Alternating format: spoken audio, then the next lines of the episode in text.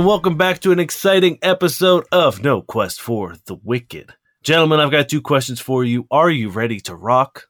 Hell Yes. yeah. I couldn't be more ready. And more importantly, are you ready to roll?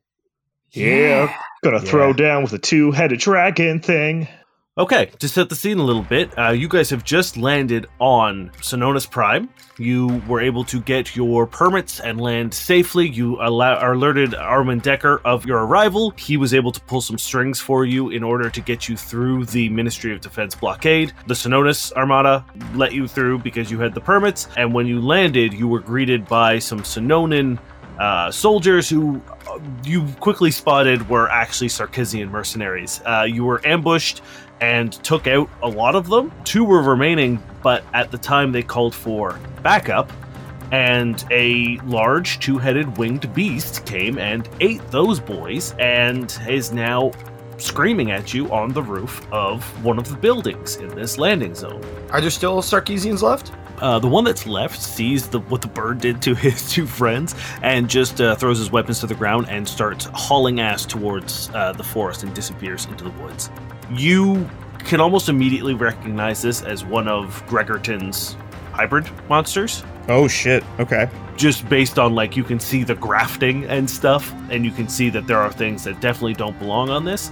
Uh, if you want, you can give me a life science check um, to try to figure out the the main components.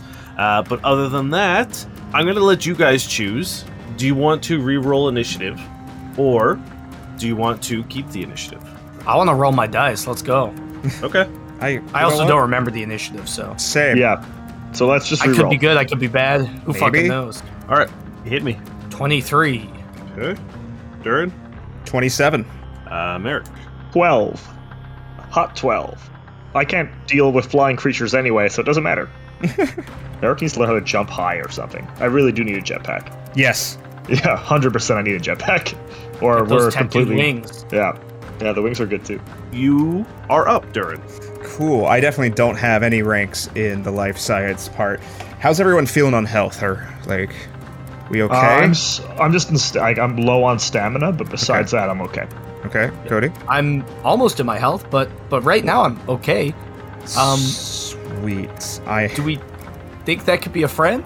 Does it look like a friend, Dane? Uh, give me a sense motive. Thank fuck.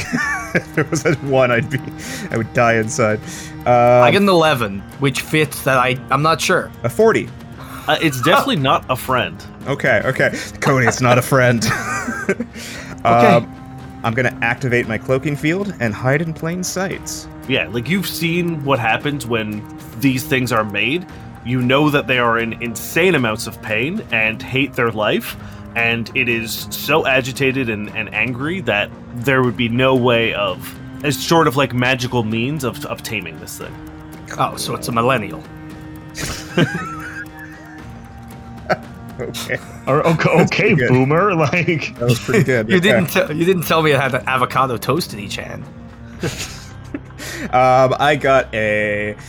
Uh, I, 34 on my stealth, so I'm activating my cloaking shield and probably trying to get away from groups of people, see what it does, and hide with a 34. Dur- Durrin, there are no groups of people. It's just me and Cody standing You're- by you're- ourselves. I know you're a group of people. who've taken most of the damage. Let's try to sugarcoat that he's leaving us.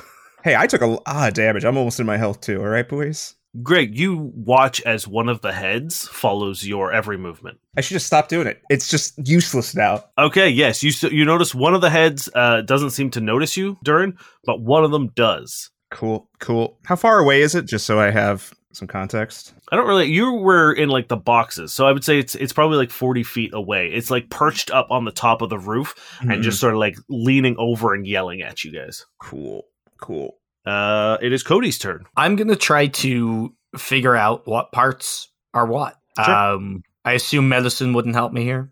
No, That's a 16. yeah, you can't tell pretty much any of the parts, but I will say that the the one thing that you can notice about it, it seems to have doubled up on itself. So the the extra head, it, it, this whatever creature this was, uh, only had one head, and whatever they did to it gave it a second.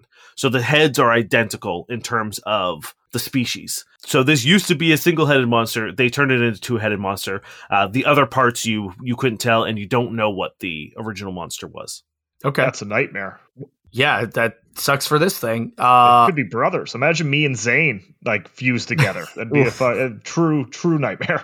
I'd watch the sitcom though. eight arms? So many arms. You'd be like a human centipede. Uh, I'm going to double fire on this thing. Okay, that's probably not going to do it, but let's let's let's find out together. Uh, that's not actually that bad. Twenty three EAC. You hit it on the money. Oh, Damn, that's this thing's beefy. Oh, that's okay. Okay. Is it large or is it huge, Dan? It is large, That is seventeen damage. Oh, and then that one will miss because that's an eighteen. and this is uh, fire, Fire. damage. Yeah, Yeah. perfect. Yeah, as I just like I guess clip it once, and uh, then the other shot goes wide. yeah, once you hit it, it wraps its wings around itself, uh, and you notice the second you shoot it, it does absolutely nothing, and then it flaps its wings open again, uh, and it starts like rhythmically beating its wings at you, and you can feel the strength that this thing has in its wings, uh, and then uh, the head on the right, like it, its eyes fill with a light and it just sort of like stares blankly for a second uh, and then it goes limp and the head on the left is gonna do a big scream uh, so all of you are gonna have to give me fortitude saves please We're scared. Oh, wait. Cool. We never picked Jenny abilities. yes before we this fight. yes yeah it'll, it'll happen after this this fight We're gonna forget immediately after. Oh my god, I can't roll for shit today. Holy moly. You're right, dude. Like I have a plus eleven, so it's not bad. Like Mhm. but I rolled an eight, so mine's a nineteen. So it's not over the twenty where I think it needs to be. Fair enough. Uh, I got a 15. Hey, my worst worst save, so about a twenty-three. okay merrick and durrin you both succeed But I'm going to zone in, turn on my headphones as this thing starts screaming. okay Listen loud. Listen to it loud. There we go. That's a 27. As I start to play some of that, like, really chill, like, kind of like moody synth rock that we were listening to while stargazing. okay uh, then durrin you're gonna take no damage Cool. Cody and Merrick, you're taking seven points of damage. Sonic, if that matters. Does not. And then it's going, it like flaps its wings, and with one like really powerful push, it launches itself into the air and then crashes down onto the ground in front of you. Yes, you foolish beast. Uh, Merrick, it is your turn. With two heads, you are but still a stupid bird dragon thing. You've come to me. It definitely looks more bird-like. It's got feathers. It's got these long plumage. It has a, a, a massive like tail that almost looks like it would be serpentine, but it's also covered in feathers. And then it fans out at the end of the tail into almost like a peacock style. Uh, but those feathers seem to be like glistening. Yeah. Take um, that. So I still have to move to hit it, like I, like it's not like right in front of me. Yeah, you'd have to you'd have to move up. How far? Because I know I- it's probably got a long range, so I'm probably going to take an attack opportunity. Like, I It will take an attack of opportunity. Yeah. I don't. Okay. Yeah, Merrick's going to move in. Fuck it. Why not? Okay. So nat twenty. Mm. Okay, go right ahead, bird. I apologize for calling you a dragon. I take that back. It was rude of me. As you come moving in, it puts its clawed wing hand into the ground, and then with that sort of base and leverage, it lunges forward at you and just drives its other claw directly into the side of your ribs. You take 55 points of damage No, dude. What the fuck? as it skewers you uh, with its claw, uh, and then you're going to have to give me a fortitude save, please. All right. Um, that's going to be a 26. Okay, you're good. You don't uh, begin bleeding. At least not mechanically. In fiction, you're absolutely bleeding. oh yeah, for sure. Um, so okay. Um, fuck. I guess I have to use it now. Um, Merrick's gonna use his strength of purpose. Okay, So I roll 10d6. I gain 38 stamina, okay, and I'm going to switch to graviton mode as my failsafe. okay. And then I'm going to make an attack. How hurt are you, buddy? A quarter stamina, a third of health. Okay.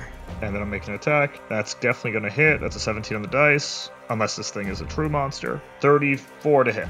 Yes. Uh, 31 points of damage. As you come running in, it gashes you with its uh, big old claw. How do you hit it? How do you return fire?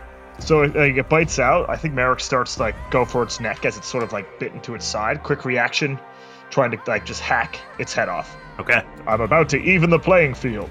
Fantastic. Durrin, it's your turn. So since it knows where I am, I'm gonna try to set up Cody's next attack or Merrick's, whoever happens to hit. And my stealth is a beautiful 27. Not enough. Damn it. All right, just standard attack. Fuck it. Shoot it. I shoot the thing. Um, I got a 24 versus EAC. That it works, yeah. Hell yeah. Uh, so I'm guessing that one ahead is just still tracking me as I start making my way and trying to be sneaky. Um, I do 13 points of damage to it. Electric- electricity, if that matters. Uh, it doesn't. So 13, you said? 13. Perfect. Cody, it's your turn. Uh, how far is the thing from me? Uh, you were at the back fighting those guys, so I'd say about like 30 feet. Okay. I am going to how and it's large. You said Large, yeah. I'm going to come in and attack it Okay. It's going to take another attack of opportunity because it has. as I acrobatics through it.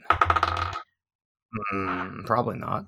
I forget what you need, but that's a 35. Uh, no, that does not work. All right, hit me. it's another nat 20. No, dude. Damn. Fuck. Uh, better than Merrick. Uh, you take 45 points of damage. As it slams, it does the same thing with the other hand. As Merrick's close the distance, it sort of wraps Merrick in its one wing, so he's now under the wing, and then launches itself at you as it does the exact same thing and tries to sort of like eviscerate you. You'll notice not all of that goes through. You fucker. It's slashing damage. I thought you said he pierced his ribs. Mechanically, it's slashing damage. Mhm. Flavor Pierce. Funny how that watch your changed so quickly, yeah. Funny how that changed so quickly. All right, as I charge in and attack. Am I on the other side of Merrick? Twenty-five to hit. That hits.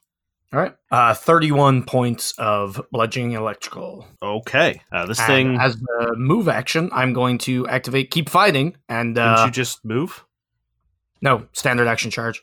Ah, okay. I'm going to activate Keep Fighting and like wipe wipe the blood off my face, very movie style, and regain some stamina because I have none. Cool. Uh, it is its go. It looks at you and Merrick right in front of it, and you did the exact same amount of damage. So the one head that went limp now snaps back up and looks at the two of you, and then goes to bite Merrick. But it's not like an aggressive bite. It's weird. It just goes and just like? It just like puts its mouth on you, or at least attempts to. Is it a sensual bite? What the fuck? That is a 33 K or EAC. Yeah. Okay. you EAC? feel this thing uh, touch you, and then a ripple of energy flows into you, and you have to give me a fortitude save, please. thing please. has spells? That's a 15.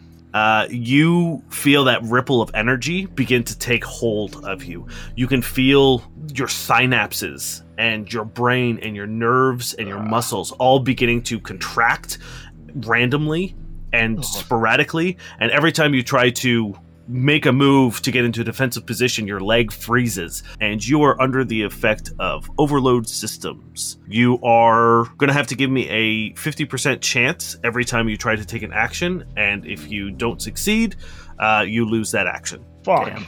Oh, that's so rude. This bird did not come to play. Too bad I already used my purpose bullshit to redo this save. Fuck. My Stern. Cody. B- Weird ugh, energy. I'm so glad it didn't bite you. Uh, and then the other head is going to try to peck at Cody. Is there any damage with that, Dan? Or just the effect? Nope. Just the effect. Okay. Trauma damage. He's going to use probability prediction to re-roll that. Hate that. It's a time bird? It uh, that was the spell the the head cast on itself the first round. Gotcha. That is going to be a 33 KAC. You know it. Oh my god, we're gonna get TPK'd by a freaking Oh, magic sure. bird. I- I'll try and heal. I'll try. It returns the favor of 31 points of damage to you. As and Well- this is piercing though. Okay. As it 31 just- points of damage. yeah, furiously pecks at you. You see, I lose my entire, all the rest of my stamina I just got perfectly. Exactly. Nice, nice. I'm It's like I wipe the blood away, and I'm like, okay, I'm good to, and then just ah. yeah, this thing, uh, this thing just currently has like you know when like you give dogs like the egg and it like gently takes the egg and it just holds it. That's what it's That's doing to Merrick. Merrick, and the other head is just furiously like pecking through Cody's chest. I think like Cody's so distracted by being so relieved, wrongly, that Merrick didn't take any harm. He's like, oh, thank God, this head must be wrong. Like something's wrong with this head. Oh, God. Cody, I. Uh, Durrin, I think it's tickling him. ah, Yeah, he's fine. uh, Merrick tries to get a thumbs up, but his like fingers go the wrong way, so he's accidentally just like giving you guys the middle finger. He's like, ah. Okay, you are up, Merrick. okay, okay. So this is iffy. The not being able to do all my actions thing is really shitty because I was thinking about blowing my graviton and just trying to overburden it for a couple rounds. But if that fails, I fuck it. I'm just gonna do it. He did say you lose the action, not that you lose the thing you do, right? Uh, let me see the the wording of the old spell. Yeah. Because like if you don't have the action, you didn't do it, right? Yeah, te- yes, you uh, essentially can't do the thing you're trying to do, so you Okay. wouldn't lose whatever you're trying to do. Okay. I'm gonna try to all shall kneel. Okay. Um, I'm gonna. I guess the odds and evens. Yeah, we'll do uh we'll do whatever you want to call it. Okay. Dane, why don't you roll it and I'll call it. Okay. I'm gonna call odds. It's a nine. Nice. Okay, so as a movement action, Merrick gets his senses back together, and I need it to roll a fortitude save. Ooh, should have saved my reroll for that. That's going to be a 15. All right, it is overburdened. So it, it lasts for three rounds. So every turn, it, as it ends its turn in my radius, it'll have to roll again. All right, and now Merrick's going to try to make an attack. Um, I'm going to roll odds. It'll hit. Dane, if you want to just roll that real quick for me. 11. You hit. There we go. Damn, Man, this beautiful. spell sucks and scary though. 25 against its new less Dexy AC. It's yeah. You fucked its dex up. That's like its high stat. Nice. Nice, nice, nice. Uh, 40 damage. Damn. So Merrick stomps his foot, regains a little bit of his standing. Gravity around him is enforced, and it does say enemy, so it won't affect Cody. Cool. And uh, yeah, he swings in. He's sort of once again back to his more regal, dominant kind of posture. But, but he's still twitching a little bit. yeah, he's definitely still twitching. yeah. Okay. It is Durrin's turn. Okay, we're gonna start with a, a nice famous opening of a trick attack. Ooh, 19 on the die. That's pretty sexy.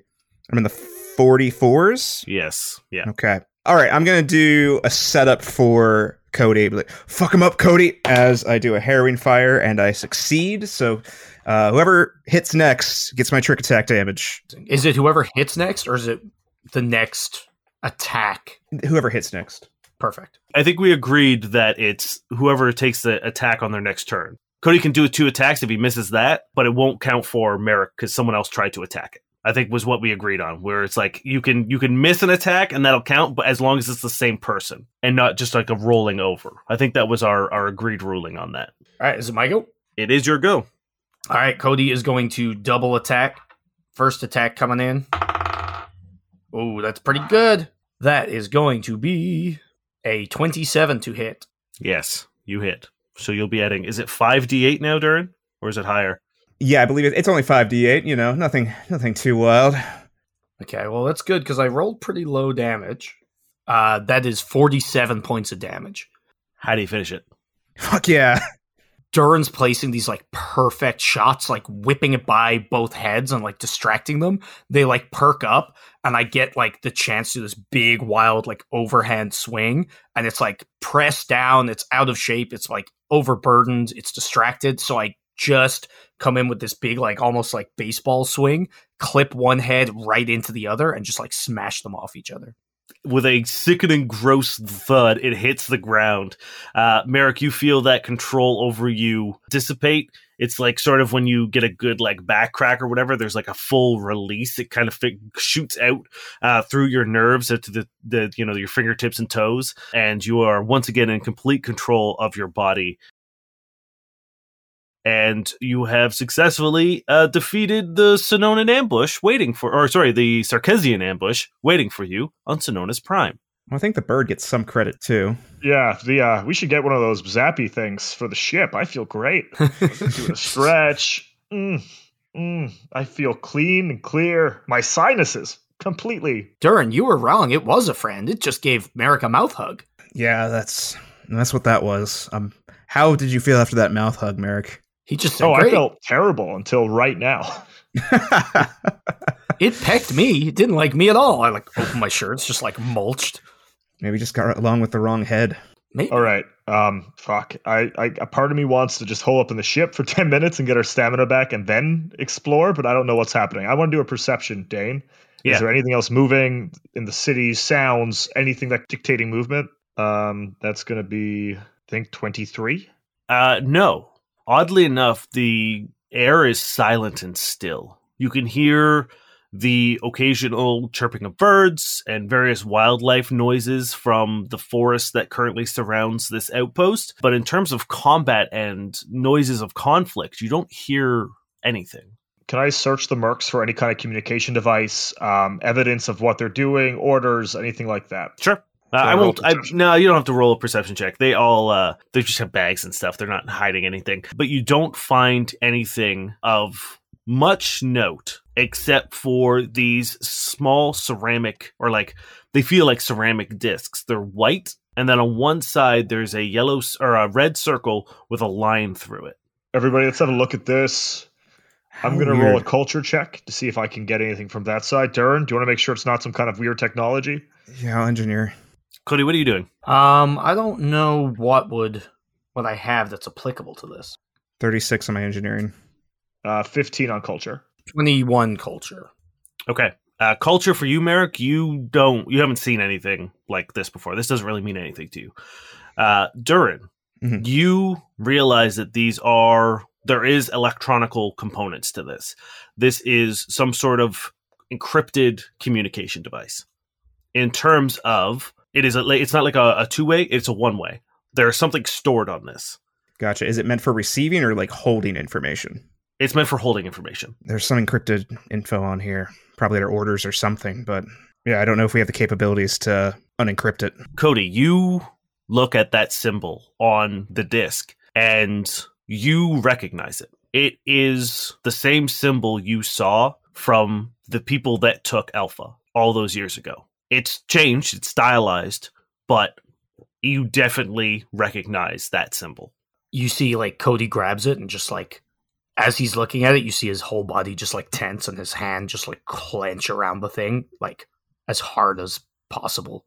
I'm just staring. Without breaking it, right? I, I don't know how flimsy it is.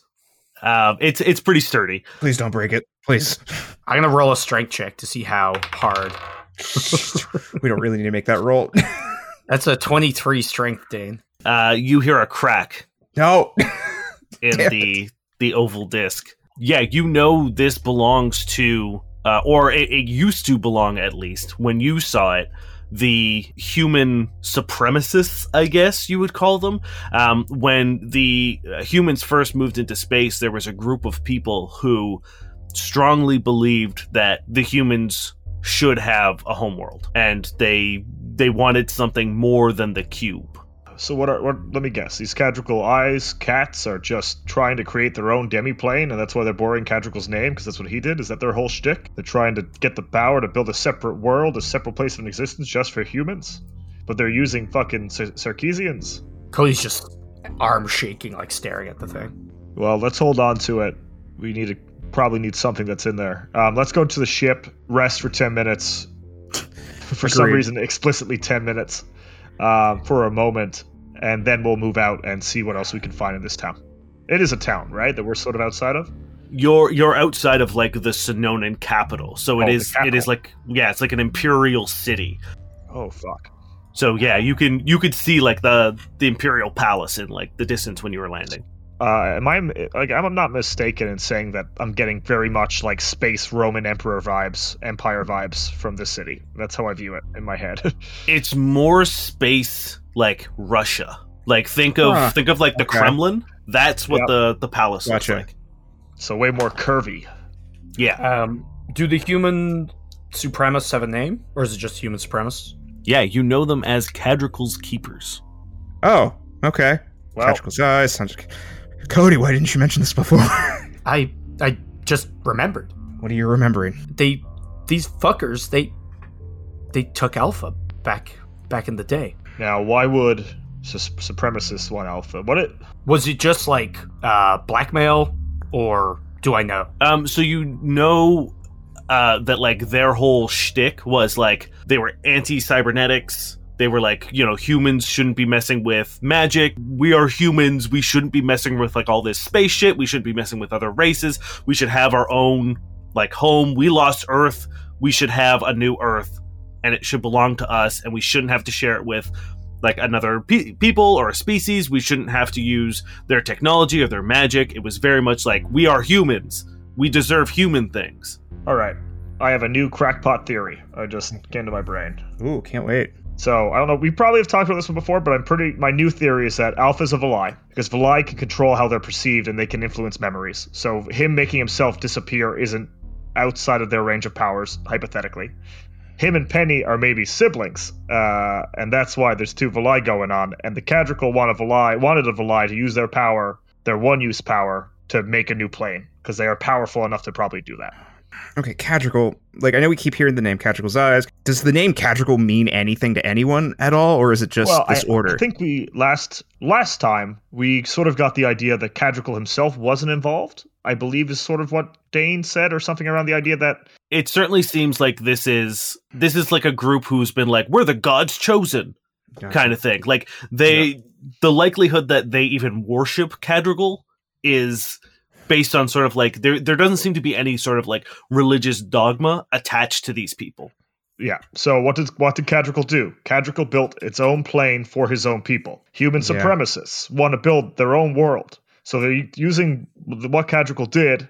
So they're trying to find a way to either rewrite this world or create their own demi-plane, which is not an easy thing to do for uh, like people of that like for that many people, unless they're trying to break into Cadrical's demi-plane, kill Cadrical, and take over the demi-plane, which is also a possibility. I will correct you. Cadrigal didn't make a demiplane. He just made a impenetrable field around a planet. Mm-hmm. Okay, impenetra- impenetrable field. Do we Yeah. know that planet's not in this system? Obviously, that's No, no, no. It's it's very far, away. reaches. Yeah. Okay, so maybe they want to they want their own world. So maybe it's not a demi plane, but maybe it's taking a planet. So it's the ideology of it. yeah. Okay. So I think if these people wanted Alpha, uh, Alpha has would have had to do something to help them reach that goal. Which gives me the idea that Alpha's either a super genius or he's more than what he appeared to be as a child. He is a super genius. Look at me. Yeah, but once again, is- not being ju- like um, our Mister Goo Man. What's his name again? I'm so sorry. Zelphus? Um, Zelphus. Zelphus, super genius. I, I calm Zelphus. Hey, Zelphus, could you make an impenetrable force field around a planet that's impossible to get through? How much time do I have? I, I don't know. Uh, a year? Probably not. How much time would you need? I guess it depends on how big the planet is. Average planet sized. I mean, I, I guess we'd also have to determine and define what impenetrable means. Okay. Um, yeah, I don't. Maybe. Possible. It's possible that Alpha is smarter than Zelphus by a lot, but I, I don't know if uh, if you were if you told you about this yet, but we have a, a jar of goop. So if you want, you could smear it on this planet and get information about it, and then maybe Zelphus will know how to put a barrier on this planet. I pull out the goop from Durrin's pocket. I'm like, look, I Merrick, don't know. We should we- waste our goop on our on our planet time theory workshop. Okay. Um, well, I guess our first steps, right? Can Cathan get in touch with his brother at all? Good good idea. At this point, like I don't think they arranged our welcome party. I assume at this point we've walked back into the ship and we're like in the med bay getting patched up. Yes, yeah, I will say Zelphus is tending to your uh tending to your wounds. Cathan is currently tinkering with all of your weapons, and Jenny is also sort of like tending to her own wounds because she was in the fight as well.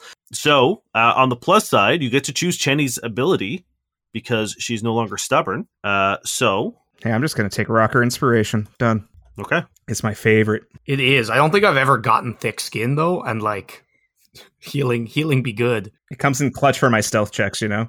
Oh yeah, I'm taking I'm taking thick skin. Is thick skin a move action or a standard action or what? uh, it's a standard action. you know what? Fuck it. I'm gonna go rocker inspiration as well. No Hell pain, no yeah. gain. Uh, Merrick, I'm what are you taking- taking? Thick skin.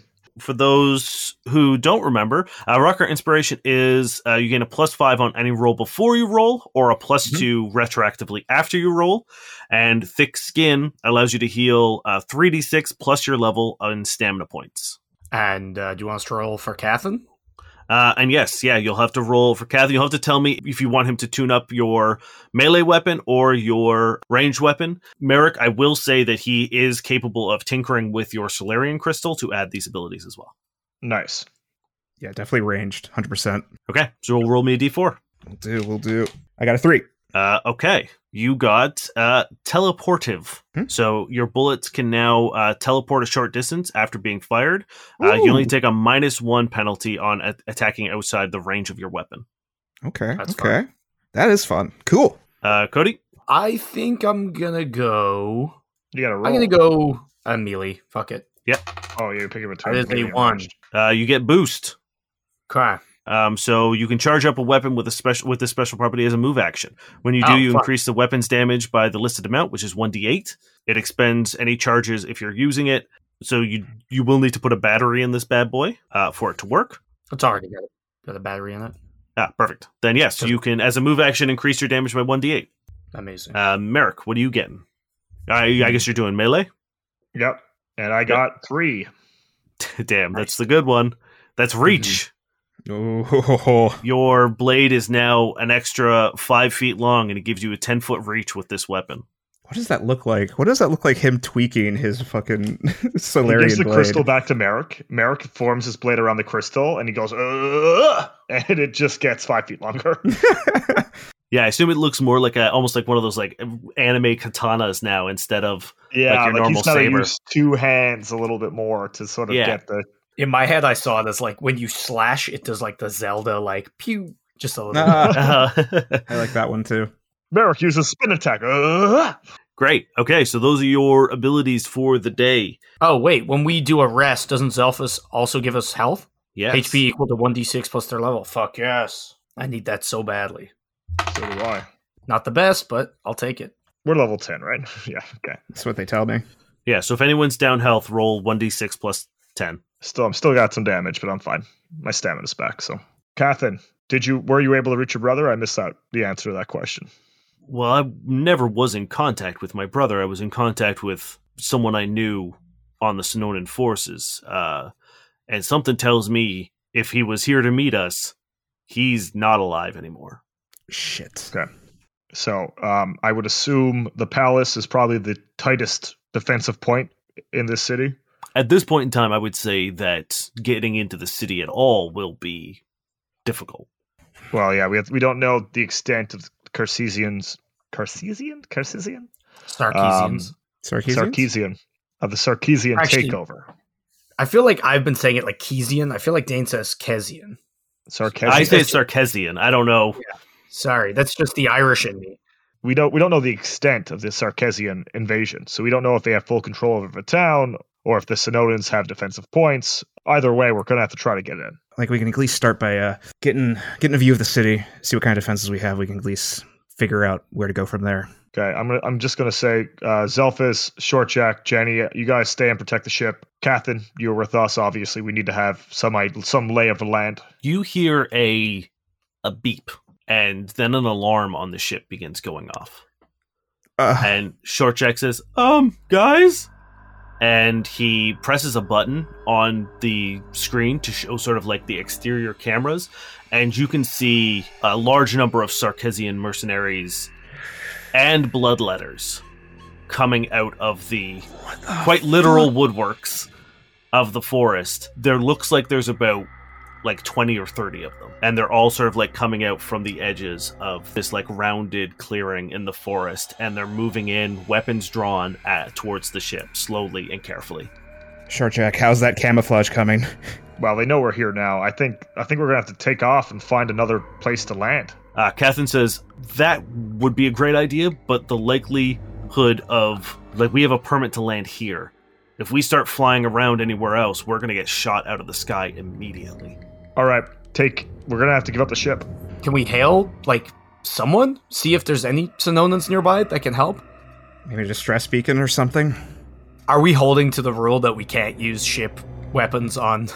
Yes. Um, It sucks and it makes no sense, but yeah. yeah. Um, actually, you know what? In this scenario, I you're welcome to like try. It's a weird. That just means it's not going to work the way we It's, want yeah, it it's to. a weird, weird verbiage.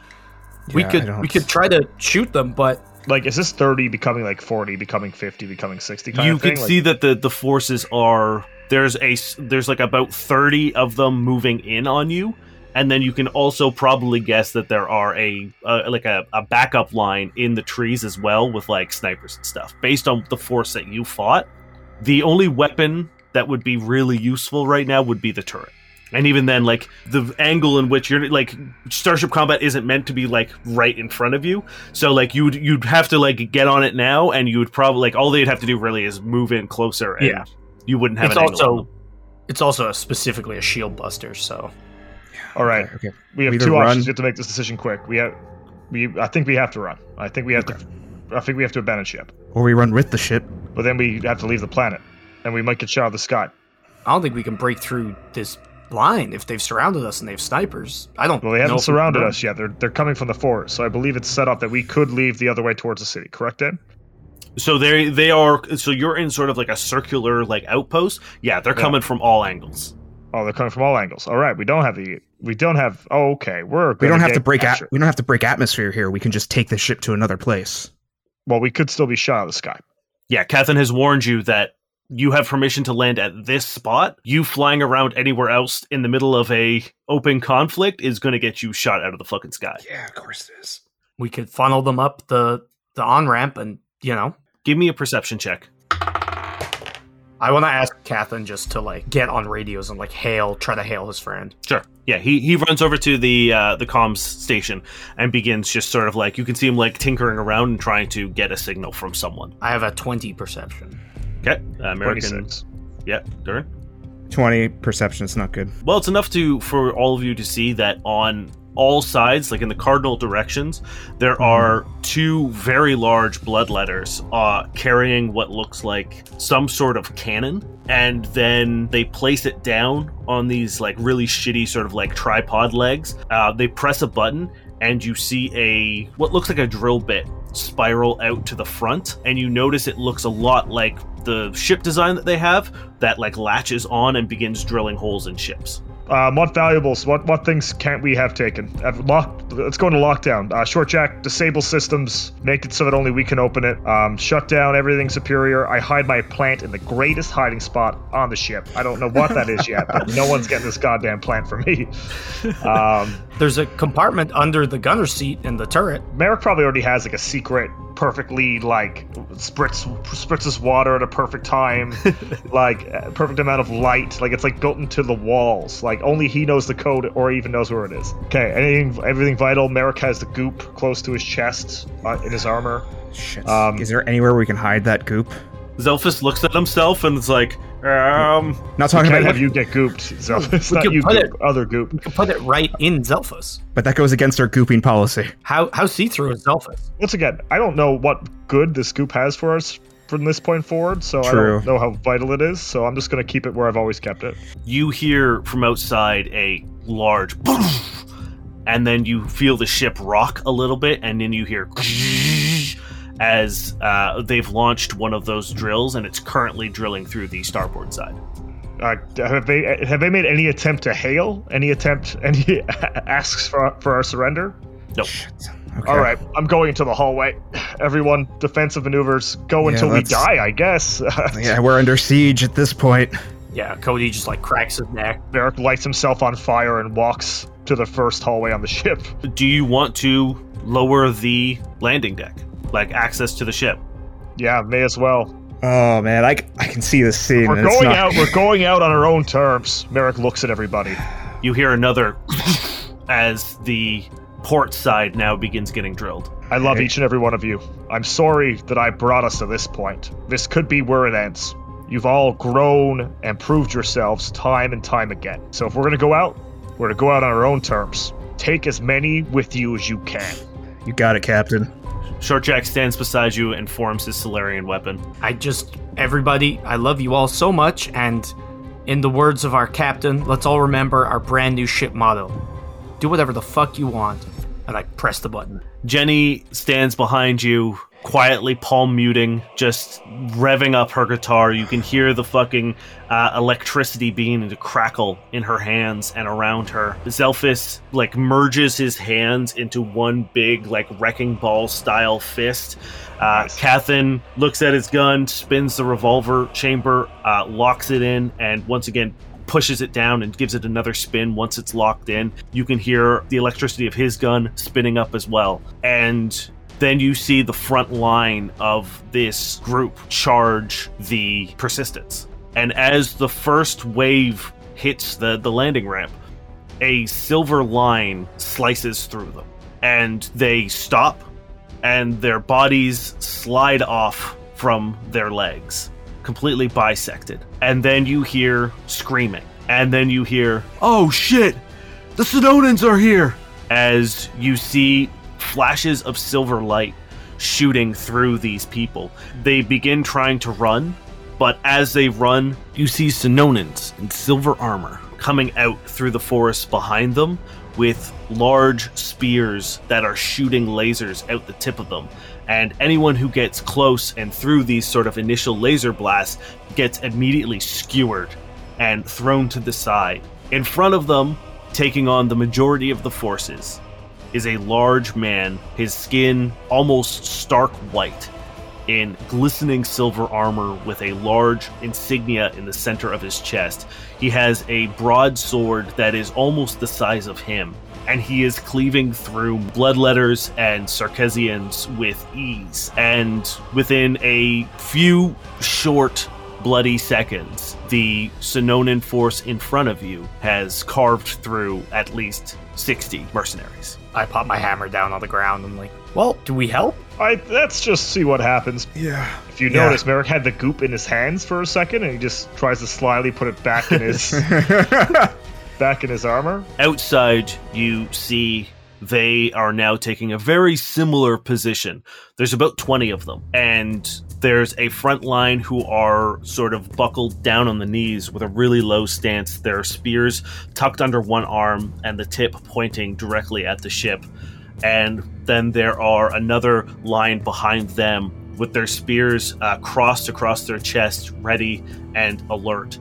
And then that large man walks through the lines. One of his horns has been shattered almost directly off of the forehead, so it is just a small lump, but his other one curves up and almost all the way around to the back of his head.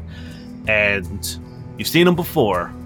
It's Cathan's brother. As he flicks the blood off his sword, he holsters it once again through into his, the sheath on the side of his hip and looks at you all and says, Get out of the ship now.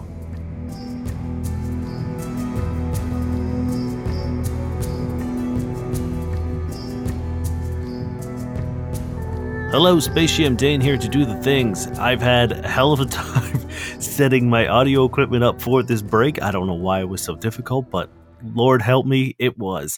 So this one might actually be quick. First and foremost, I hope you're enjoying the episode. Second, this week has been sponsored by Zencastr.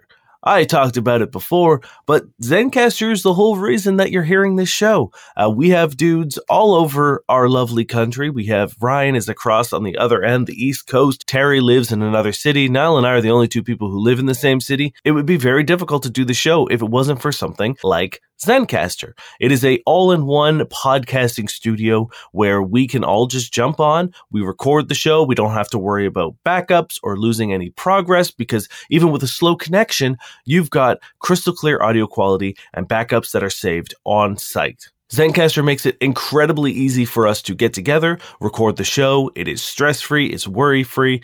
It makes the whole experience very easy. In fact, I'm recording this break in my studio, which is a closet, as you know. And then I'm going to literally walk into my living room where I edit the show and download the files all from there. I don't need to do any transferring. It's all right there. You can access them on any computer as long as you just log into your account. Using Zencastr is now super easy to record a podcast. Log in using any browser, start recording a high quality podcast episode right away. Record studio quality sound and up to 4K video with your guests. Feel a sense of zen knowing Zencastr's multi layered backups ensure that you always have your recording in the highest quality, even if your connection is unstable. If you've ever thought of starting your own podcast and then realized that you need a bunch of tools and services and platforms, well, those days are over. Zencastr is an all in one podcasting platform. You can create your podcast all in one place and then distribute to Spotify, Apple, and other major destinations. Go to zencastr.com, that's Z E N C A S T R.com slash pricing, and use our code NOQUEST, and you'll get 30% off the first month of any Zencastr paid plan. Once again, that is zencastr.com slash pricing, and use our code NOQUEST, and you'll get 30% off your first month of any Zencastr paid plan. We want you to have the same easy experience that we do for all of our podcasting and content needs. It's time to share your story.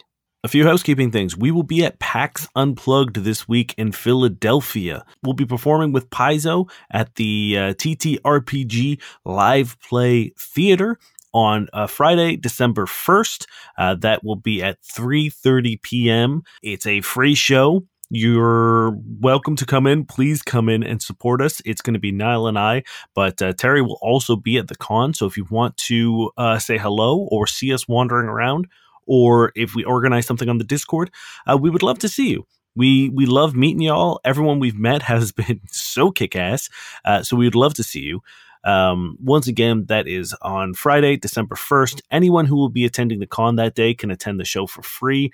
Uh, seating is limited. So it is first come, first serve. Uh, so if you want to check it out, maybe head in like maybe, I don't know, like 15, 20 minutes early. I'm not really sure how it all works. But once again, at the TTRPG Live Play Theater, December 1st at 3.30 p.m. Eastern. If you can't make it to the con and you're not going to be in Philadelphia, that's okay.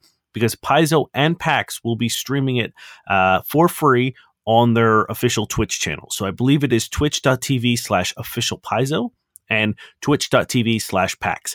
All of this information is on our social media at No Questcast. It'll also be posted in the Discord.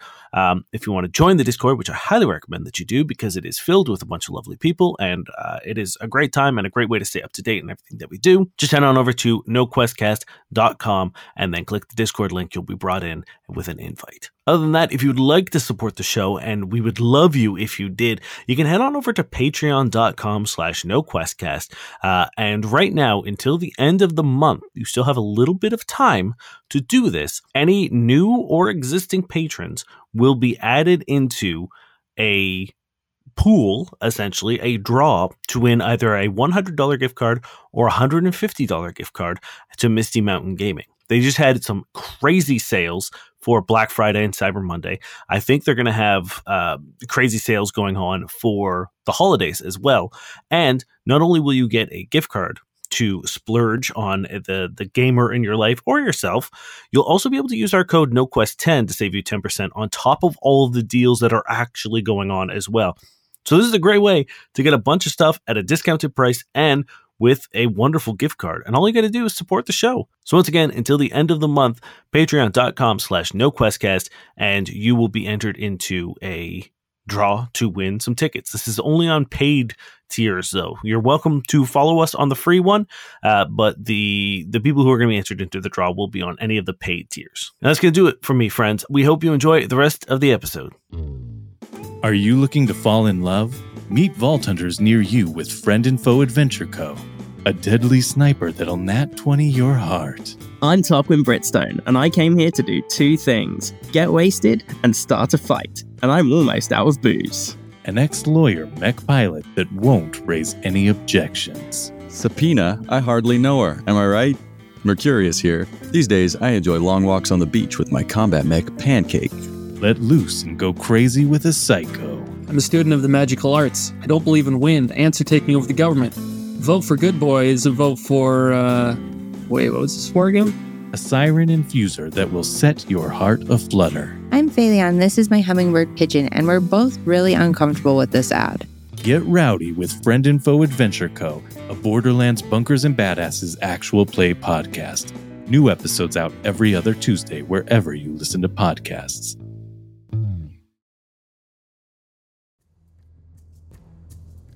Cathan's brother stares unflinchingly at you, waiting for you to exit the ship. I could maybe take him, you know, maybe on a good day, one on one. You think? Think there's a chance? Give you a pat on the back, like, yeah, I can see it. No, he'd kill you. Thanks, Cody. His sword's like as big as you. Your sword's like Mine's a little, a little bigger now. Slightly. It's not thick though. It's not thick. There's no girth to my blade. Yours is like a toothpick. His is like a big knife. Catherine, you described your brother perfectly. What's his brother's name? I don't think we've been told. No, we haven't. Girthen. Girthen. I assume he's just standing there while we're having this insane conversation. Well, we're, we're coming off the ship. oh yeah, weapons away, just as peaceful as possible. Thanks for saving us. That was really nice and cool. Shut up. Okay. Yeah, Cody, Cody, we don't. We're hostile takeover. No, no, no snide remarks. Merrick, he said shut up. I was okay. You're right, Cody. I'm sorry. He stands at the front of his troops and scans you guys and looks through the motley crew that you have assembled and then locks eyes with Cathan. He spits and says, You dare show your face here again? At least you've given up on that pathetic glamour. And Cathan uh, just looks at him and says, Trust me, I wouldn't be here if I didn't want to be. But you have some of my friends' friends, and we would like to get them back. Cody's just nodding. And Catherine's brother takes a step forward and says, Great, I'd love to put you where they are. God, prison again. Beefheart's going about as expected. Merrick just puts his hands up. He just watched this these guys like cut through 30 people at once. It's all right. He looks at you for a second, confused, and he says, What are you doing? Aren't you gonna put us in, in prison with our friends? Cody sighs and he holds out his hands. He gets on his knees. We're all we're also used to this. We're all already on our knees, hands out. Ready to go. He says, Why would they be in prison? Oh, well, to be fair, sir, uh, sir, um, you sound very commanding. So when you said where they are, we just assumed something negative. You have such a presence, very impressive. Your sword is a lot thicker than his. Cathan, you can see, is just like, This is like his nightmare. None of this looks cool. His is quite long though. It it, it just grew today. I'm pretty sure I told you to shut up. All of you Sorry. up on your feet. Oh. With us. Okay. Okay. Can we forget that part that just happened? No. Okay. As soon as you guys stand up and begin walking toward him, uh, his troops sort of make a complete like perimeter around you. Uh, so you guys are in the middle with him as uh, you guys move in one solid group. Have they taken our weapons? Nope. Oh, this is weird. This is so weird. And they did they say they're not arresting us? Yeah, more or less, I guess. He just said he's going to take us to where they are. Once again, he sounded so commanding. I can't be blamed for assuming we were being arrested or something. No, we, like we all did. We all assumed it. Now that's pretty clear we're not getting arrested. Cody is trying to walk in a way that shows we're not being like very carefree and happy because he doesn't want it to be used as propaganda. so he's like thumbs up. why is Cody walking. carrying out propaganda? Uh, oh, We saw the last time with the thing that they weren't handcuffed, but it was unclear. So Cody's just like, Cody, no one's going to come save us, friend. I think we're at we're at the end of the chain of people who would care enough to come get us. I'm confused about a lot of things, but I'm glad we're not getting arrested. You see that Cathan is like split off from the group and is walking away from from everyone. That makes sense. Interesting. Fair. I get it. Touche. What would you guys like to do as you guys are being led through the forest? You know what? Solid perception check just to see like what's see if there's anything unusual going on with them, you know? Sure. I don't know. Not sure what I'm looking for. I'm just looking for something, right? 27. As you're making your way through the forest, you can see like you keep finding Sarkeesian and bloodletter bodies like everywhere, and all pretty much like you can see that they have either like spear wounds or they've been sliced by those lasers that they've been using, um, and it looks like they've been just in the woods out here like killing mercs as much as they can. and probably saw you guys land and came to investigate. Interesting. We Okay. killed a big bird, just so you guys know. Merrick's just like talk, saying things like sort of to anyone who's nearby, like not like directly at them, but he's like, "Yeah, we killed a big bird. We're pretty cool." His brother actually turns around and says, A fine feat. It was a menace for a while now. I so don't get your vibe. I'm uh, once again very attractive. Number one. Number two. Merrick's type. We've. Yeah, Merrick yeah. has a type. dangerous men with silver lasers apparently is my thing. Terrifying men that don't want Cody to speak. I think I love it. Dane said silver, and obviously Merrick thought Asin was here, right? And th- no, and then so he looked up, and then he saw another big handsome man. So Yeah, I think that is kind of Cody's. What Cody's going to do while we're walking is ex- try to have an an examine of those weapons because seeing silver, trauma. Yeah, sure. Give me an engineering check. Wish I had it. Actually, wait, do I? I don't.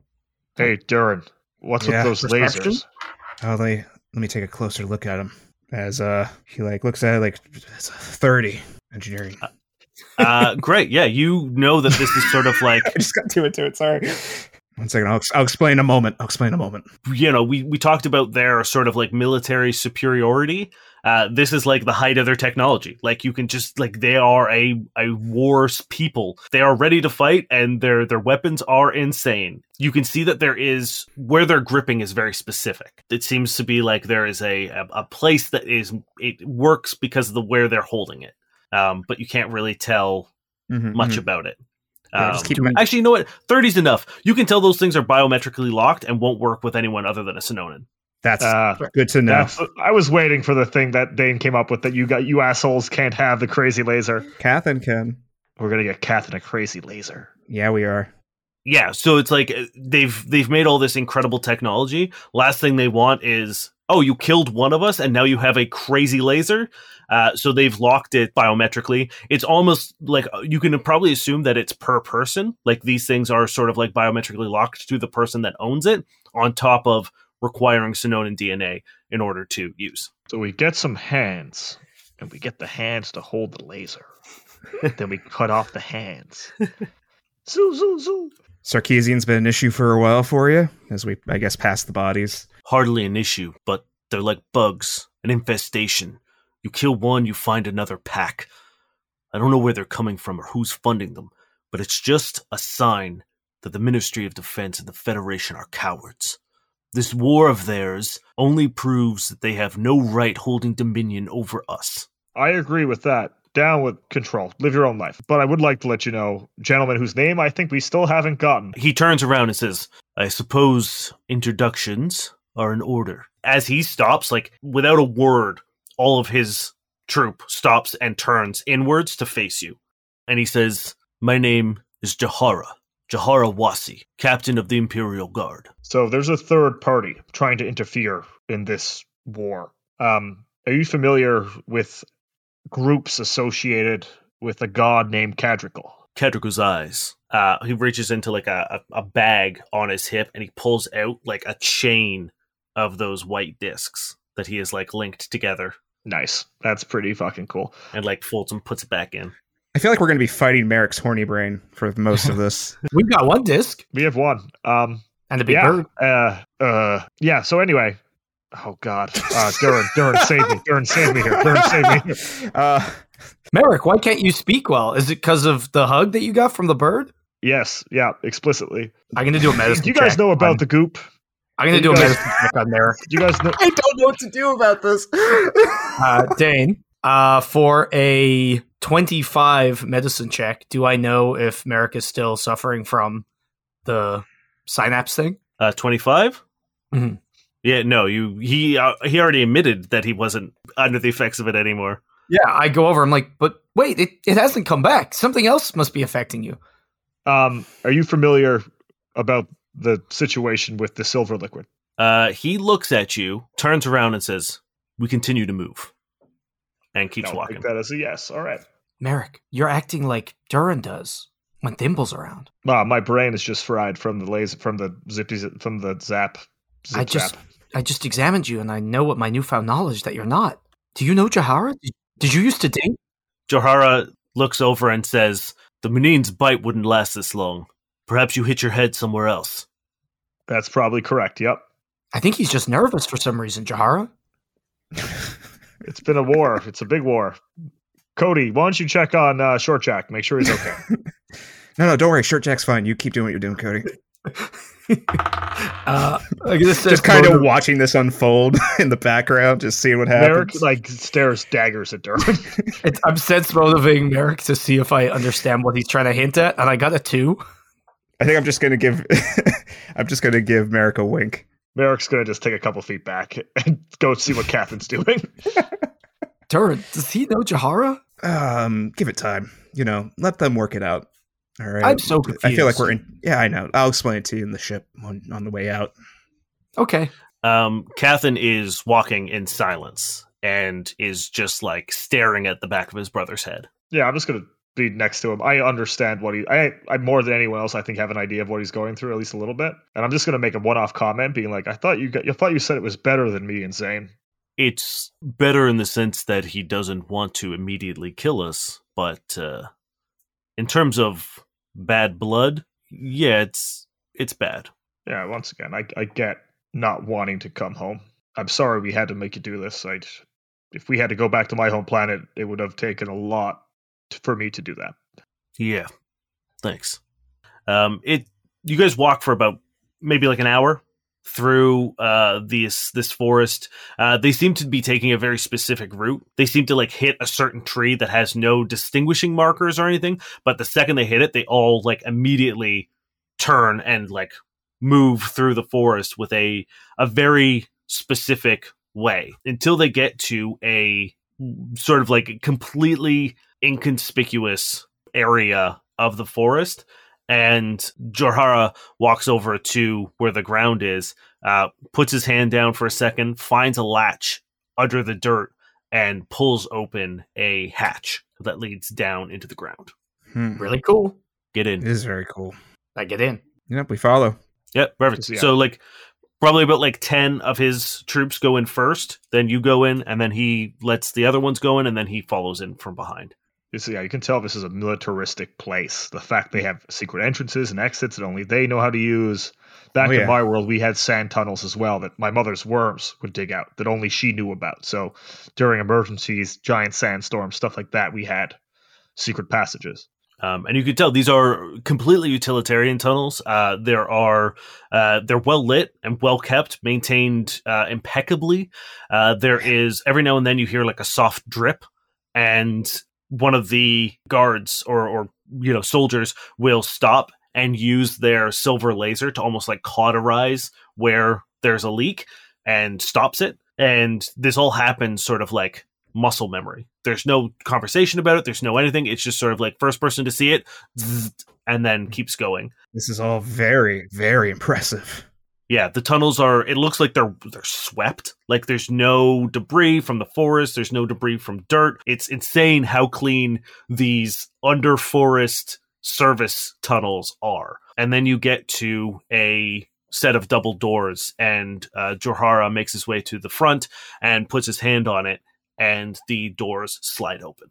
And it's not like one door. You see like a blast door slides open, and then you see a like reinforced steel door slides open, and then like another blast door slides open.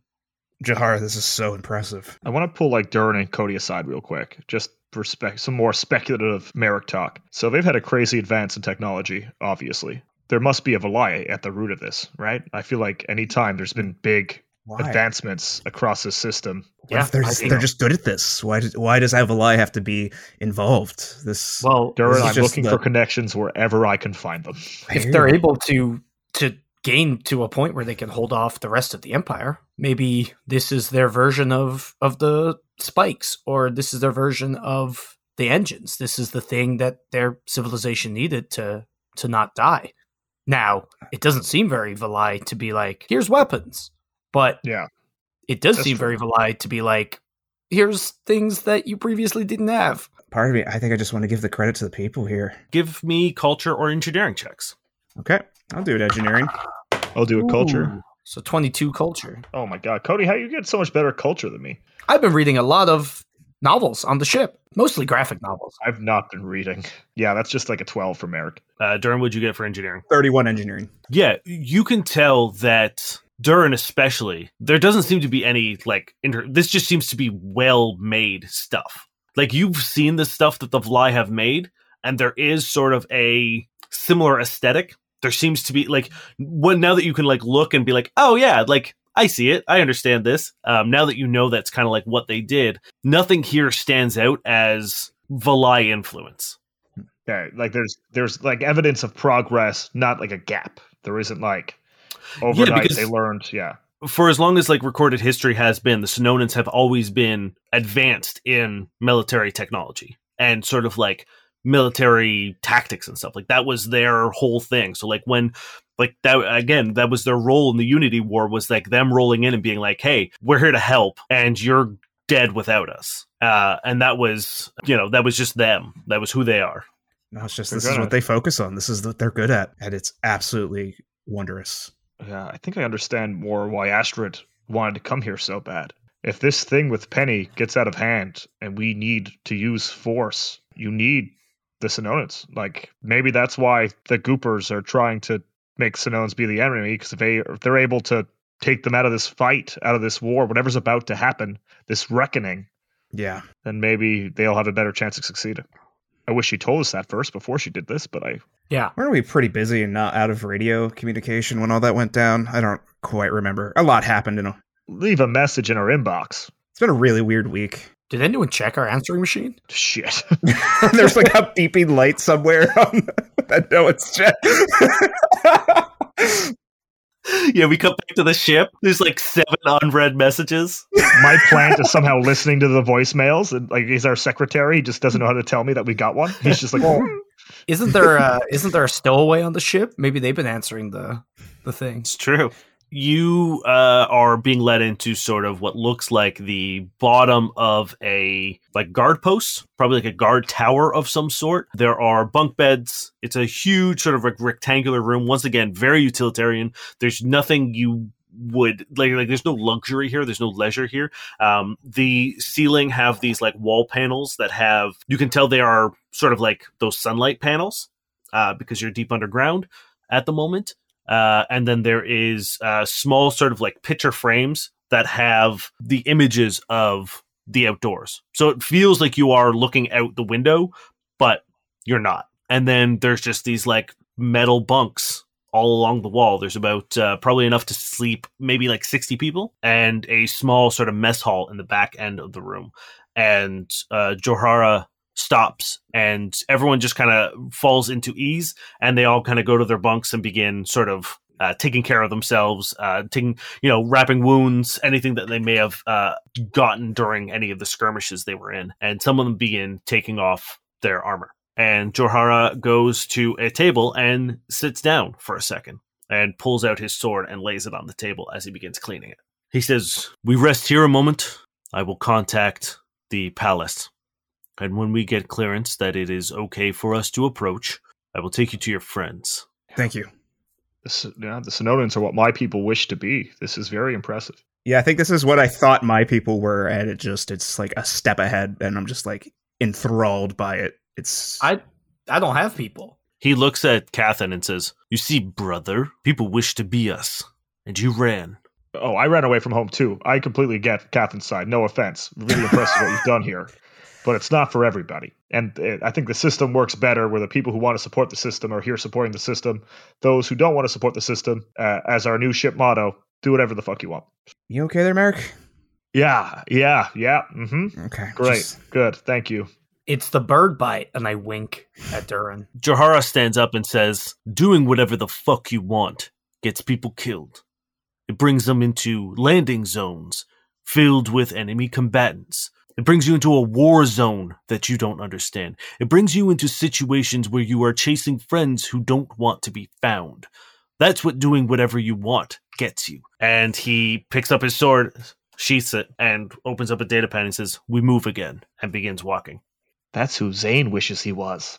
wished he was. I guess he's dead now. he walks in in silence unless you guys want to talk to him or anything you guys go through another le- like winding twisting path of service tunnels and eventually you get to uh, another security door where this time he places his hand on his side and nothing happens for about you know 10 or 15 seconds and then a green light above the door opens and once again you see like those multiple layers of protection slide open and this time the the aesthetic changes drastically from the tunnel into the first time you've seen any sort of opulence on Sononis Prime. Uh, you see this beautiful mosaic floor. Uh, that is like polished to a, a sheen. You see the walls are these uh, sort of like rippled marble. There are columns, paintings, statues, uh, all sorts of art in this room and then you can see that there is a staircase lined with a uh, a dark blue velvet rug that runs upstairs. Uh, in this room, there are incredibly heavily armed and armored. Uh, men and women, all Sononans, obviously, and there are two standing at the doorway. Uh, there are two standing at the staircase, and then there are two off to the side. And Johara says, "They're here to see the offworlders." And the two at the door nod, and they begin escorting you while Jahara closes the door and the door slams shut and he disappears back into the service tunnels. And yeah, so they begin leading you up through this like gorgeous palace. This like quite literally when you think of opulence there's like gold leaf on everything the wood is all sort of like beautifully carved uh, everything looks like the height of wealth and talent and finally, you get brought into a room, and the guard points and says, Sit down. Okay. Yeah, yeah, yeah. I'll sit. All right. And you and your party are uh, put down into the this like small room off to the side. Uh, there is a several large banquettes of seating, and then a table in the far corner that seems to be covered in books and writing uh, and like notes and scribbles and stuff uh, with things pinned to the wall.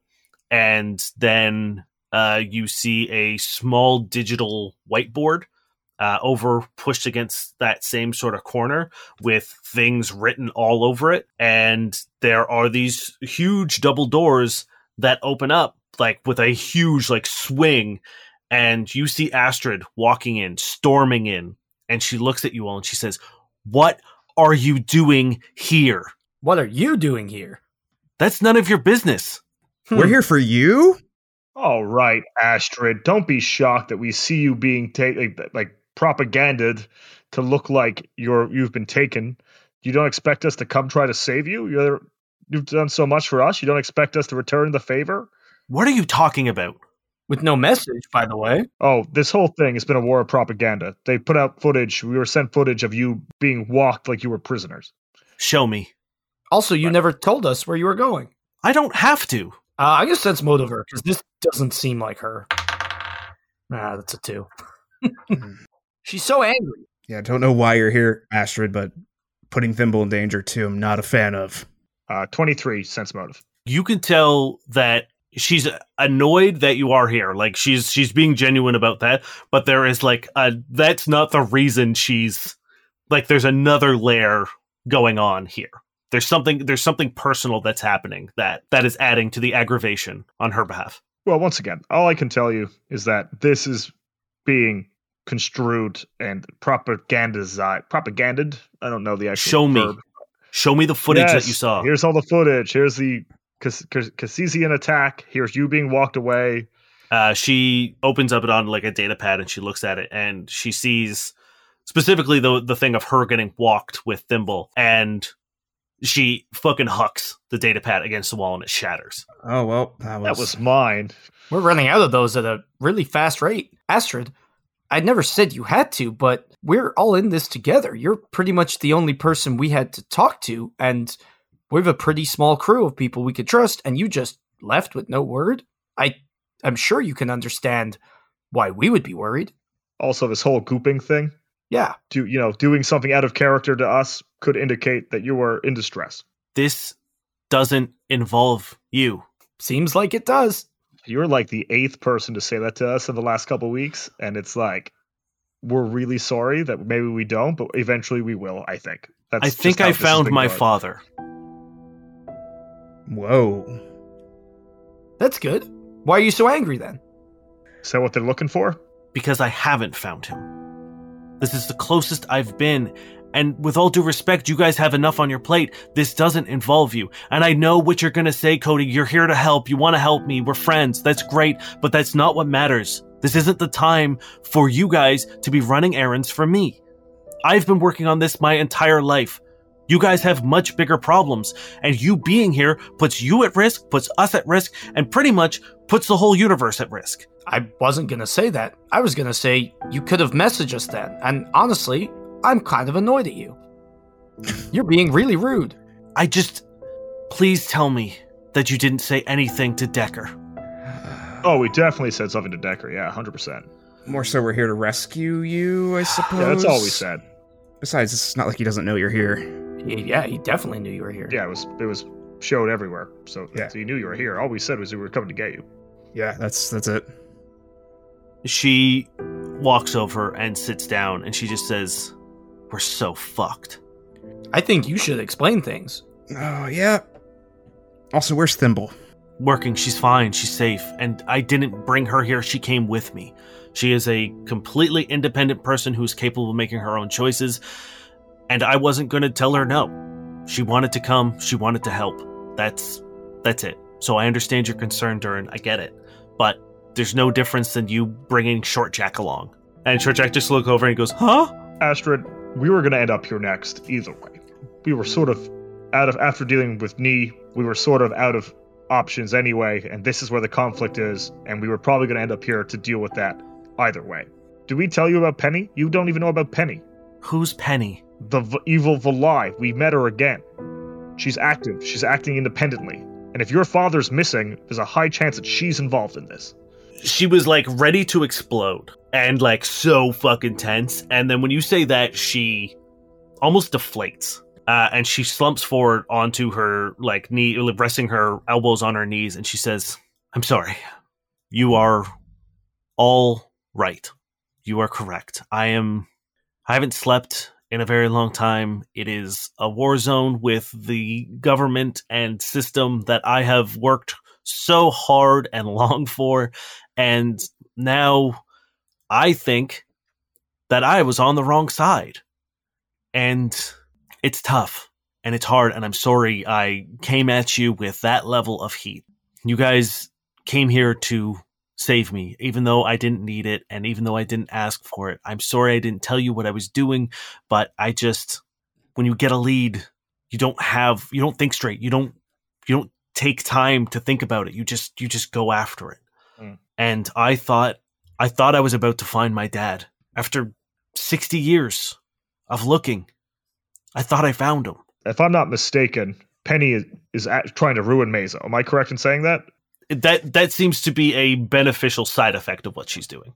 Okay, because I'm just worried that if she's targeting the original people who've dealt with her or dealt with the Valai, that would just be your father and Mazo, I would assume, if your father's still here somewhere.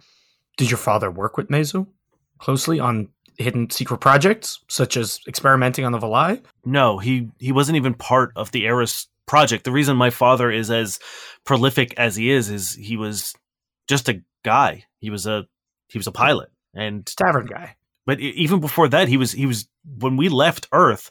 My dad was just a pilot who was trained to fly these things, and he ended up becoming someone that everyone knew. If the reason my father is sort of the the beacon of humanity is because he showed that you could be great from nothing. At least you probably won't have to deal with Penny then. That's good. I doubt that. Look, Astrid, if you don't think I understand what you're going through right now and what I would do to find the person I'm looking for, I do. But don't be mean. I guess the question is, why do you think he's here, or was here, or your lead's here?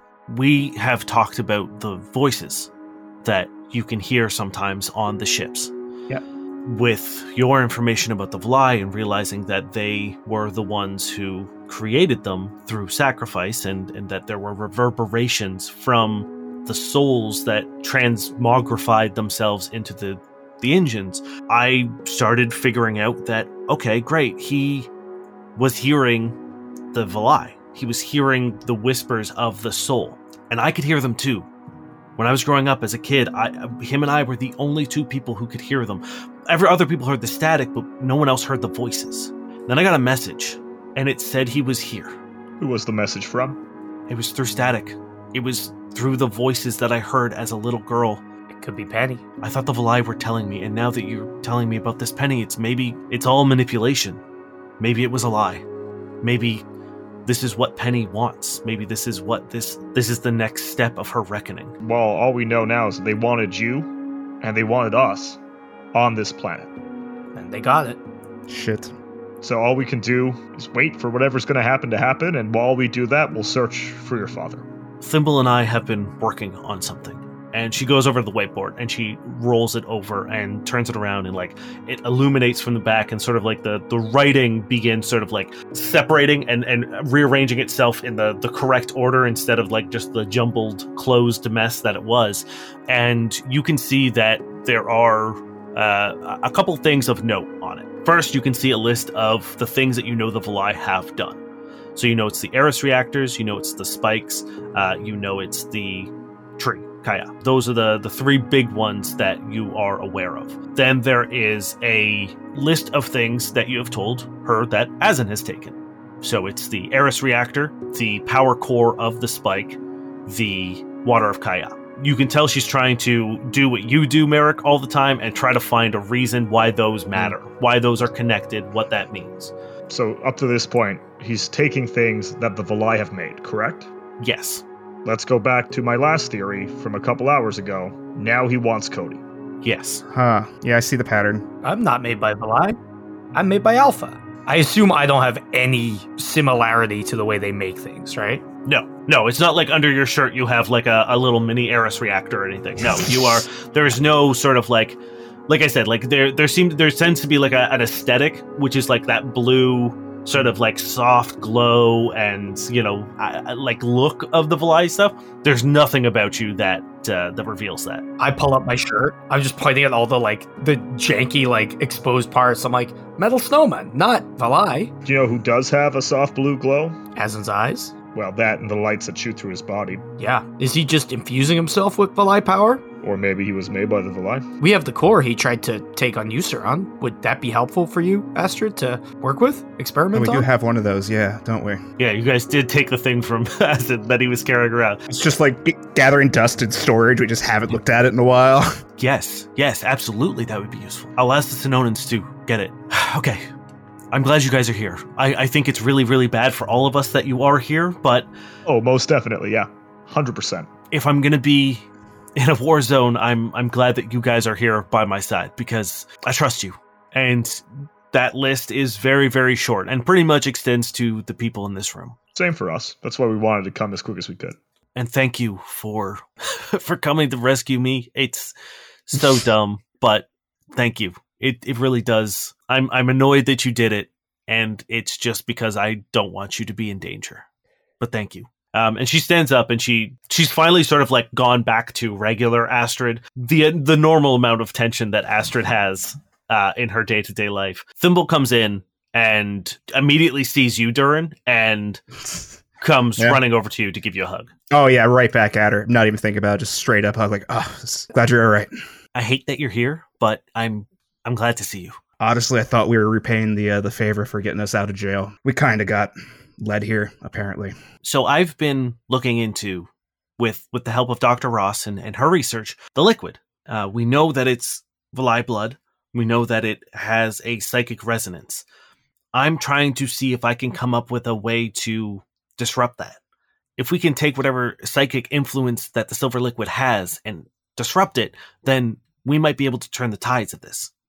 I don't know how close we can get to that, but that's that's what I'm doing here. The Sononans are very, very good at making weapons, and if we can come up with some sort of psychic projector with Sononan tech, we could we could change the tide of this real quick. Sever people from their connection to Penny? Is that what we're calling her now? Penny? As we ca- she called herself in a way. We met her. It was very scary. She almost killed everybody. It Yeah. beats nobody. She stops and she says, "Are y- you sure that they said Penny?" Very Yeah. sure. Why? very clearly. Does that mean something to you? She runs over to the whiteboard and uh, opens up like a small browser window, and she begins clicking and clacking. And uh, she opens up a picture that you have seen before, and it is of the Eris shuttle like team with Mazo and all the other Eris engineers. And you see that smudgy blur, and she says, "The like main Valai that helped build the Eris reactors." Her name was Peniteris.